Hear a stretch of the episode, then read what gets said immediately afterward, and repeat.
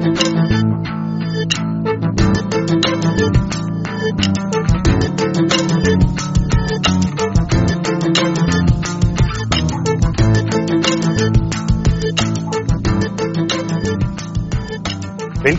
I dag skal vi kigge på klassiske frontmotoriserede Porsche.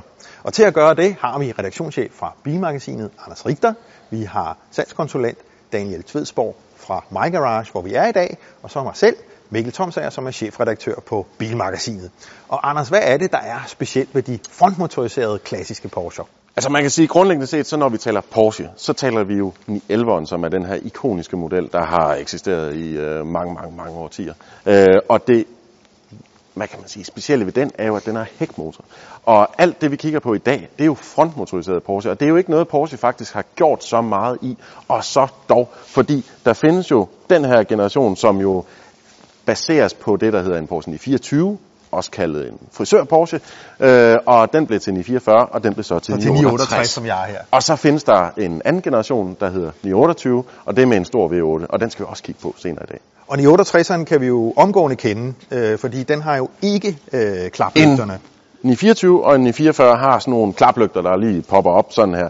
Og 968'eren har så rundlygter, der godt nok kan klappe sådan halvt op, men øh, det er ikke helt det samme. Så den er lidt mere sådan klap. nutidig i sit øh, design. Ja. Men den deler øh, døre og chassis og karosseri med, med 944. Øh, og nu står vi jo foran en i øvrigt rigtig øh, flot 968'er her, og Daniel, det er jo ikke en helt almindelig 968'er, Det er ikke en helt almindelig 968'er, den her. Det er en uh, Clubsport, som er en uh, speciel letvægts udgave af 968'eren. Ja, Clubsport, det kan man jo se uh, heromme bagpå, fordi det kan godt være lidt svært at finde uh, ud af, hvad det egentlig er, der adskiller den her, men det står jo i hvert fald her. Ja, Jamen, det der adskiller den fra en almindelig 968 er, at den er blevet strippet lidt for vægt, og det vil sige, at man har gjort det med letvægtssæder, og der er ingen bagsæder i bilen heller. Den har fået en mere afstemt undervogn. Øh, og, øh, og ja, der er ikke engang nogen øh, visker her bagpå. Der, den er bare erstattet af en proppe. Ja. Jo, jo. og det, altså, man har virkelig, virkelig strippet den for alt vægt. Ja. Øh, overflødig vægt, så at den har været, den er mere hurtig i accelerationer og, og mere let på vejen. Og også ændret en lille smule ind i øh, kabinen, øh, i hvert fald især med sæderne, kan jeg jo se. Sæderne er skålsæder, og de her letvægt skålsæder her.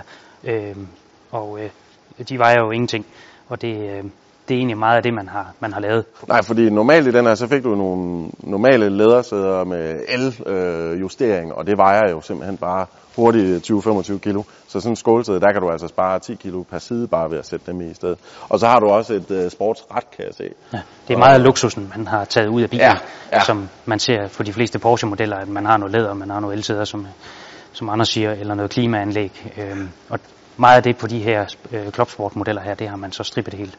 Og nu siger jeg specielt, øh, hvor specielt, hvis man kan sætte tal på det?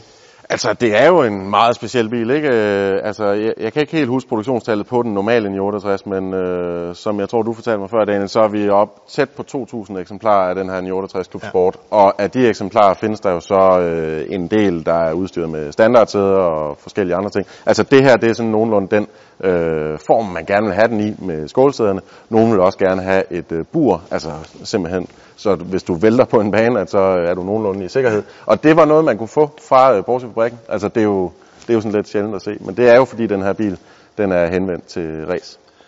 Og hvad betyder det så for prisen, Daniel? Hvad er værdien af, af en CS'er her i forhold til en almindelig 968? På grund af, at der ikke er lavet ret mange af de her biler her, og at, man, at de bliver mere og mere sjældne øh, på grund af standen, og at nogle af dem selvfølgelig også er forsvundet lidt, jamen så, øh, så er priserne jo en, øh, de ligger på omkring de her 30.000 til 60.000 euro i afhængig af standen. Men nu står vi jo en rigtig flot en her. Vi står ved en rigtig flot en. Uden, vi ikke se altså, motoren inden ja. vi kommer for langt ind, hvis du gider åbne. Ja. Men 60.000 euro for de bedste eksemplarer, det er jo altså også rimelig mange penge, altså hvis man ser i forhold til en standard New Hvad, hvad, hvad var jo, standard det var jo, ja, det var jo nyprisen på bilen dengang. så du har overhovedet ikke tabt nogen penge, hvis du havde købt den her oprind? Nej, det havde man ikke. Det er jo sådan, vi godt kan lide at køre Porsche, kan man sige.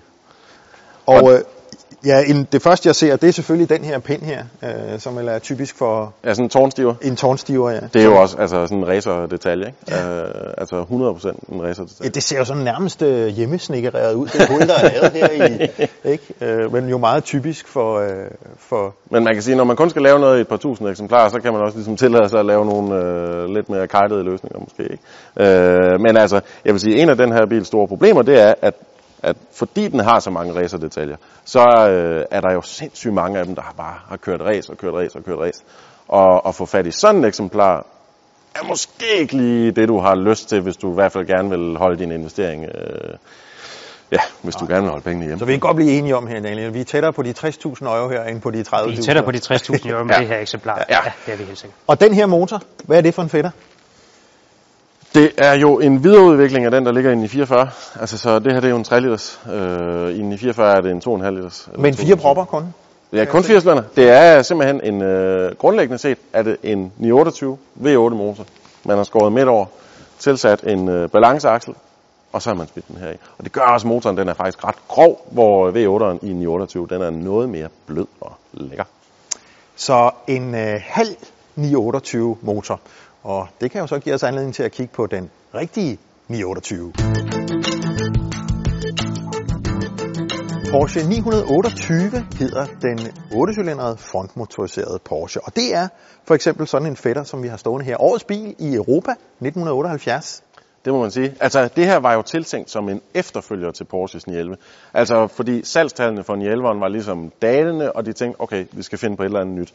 Og det var som om, de tænkte, det her hækmotordesign, nu prøver vi noget andet.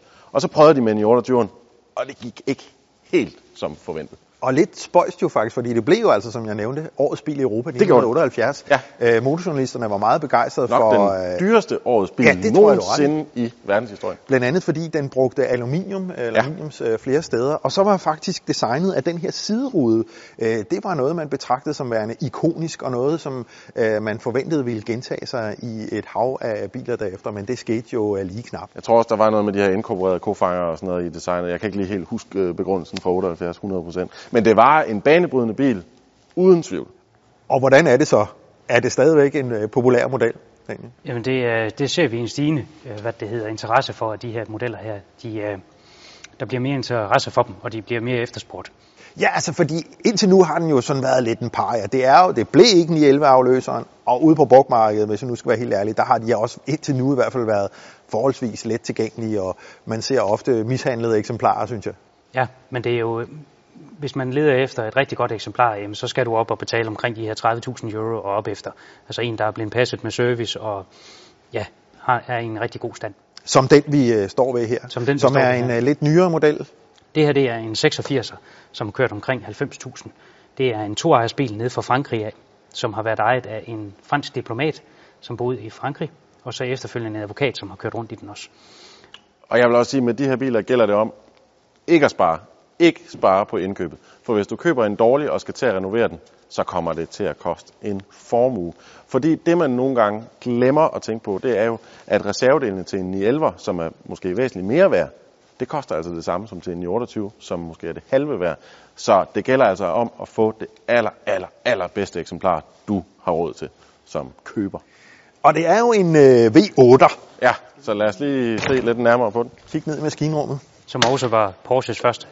Den første V8 fra Porsches side. Ja. Og det er jo altså den her, man ligesom har skåret over i to og lavet motoren til 944 og 968. Og her har vi så den fulde pakke. Nu øh, prisen på brugmarkedet på sådan en her er jo ofte afhængig af, hvor solid den er. Er det her en øh, solid motor, Daniel? Det er en øh, solid maskine, den her. Og det, øh, de var ikke øh, tilfreds med den i starten på det øh, amerikanske marked, men det europæiske marked har faktisk altid øh, budt den her rigtig godt velkommen, den her bil. Hvad, hvor, hvorfor, hvad var det, amerikanerne ikke brød sig om?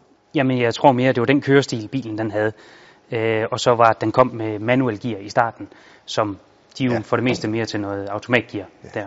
Og nu siger du amerikansk, nu har vi jo lige kørt den her ind for et øjeblik siden. Den har jo meget øh, karakteristisk øh, lyd. Altså, det er jo en V8. Det er sådan lidt øh, amerikanere, men ikke sådan den der buller. Nej, ikke sådan den klassiske øh, amerikaner Det buller. var først op længere tid, øh, eller hvad kan man sige, når man kommer op i de lidt nyere modeller, at den egentlig blev rigtig godkendt, fordi den manglede rigtig meget fra Porsche-entusiasternes side. Altså, det var en helt anden model, og der var rigtig mange ting, der manglede. Den var meget luksuriøs i forhold til 911'erne eksempelvis. Øh, altså den her havde øh, elsæder, den havde klimaanlæg, der var soltag. Altså det var mere sådan en Grand Tour-bil, øh, hvor at det gik lidt væk fra det sportlige, som Porsche egentlig står mest for. Men det skal jo så siges, den findes jo både, altså de fleste, eller alle generationer undtagen GT'en, tror jeg. Alle findes jo som både manuelgearet og automatgearet. Den, blev, den fik automatgear i 1978, hvor S-modellen den kom, hvor den fik 300 heste. Ja. Den første udgave, der havde 240 heste. Men hvad skal jeg vælge, Daniel, som, altså set ud fra sådan en samlerperspektiv?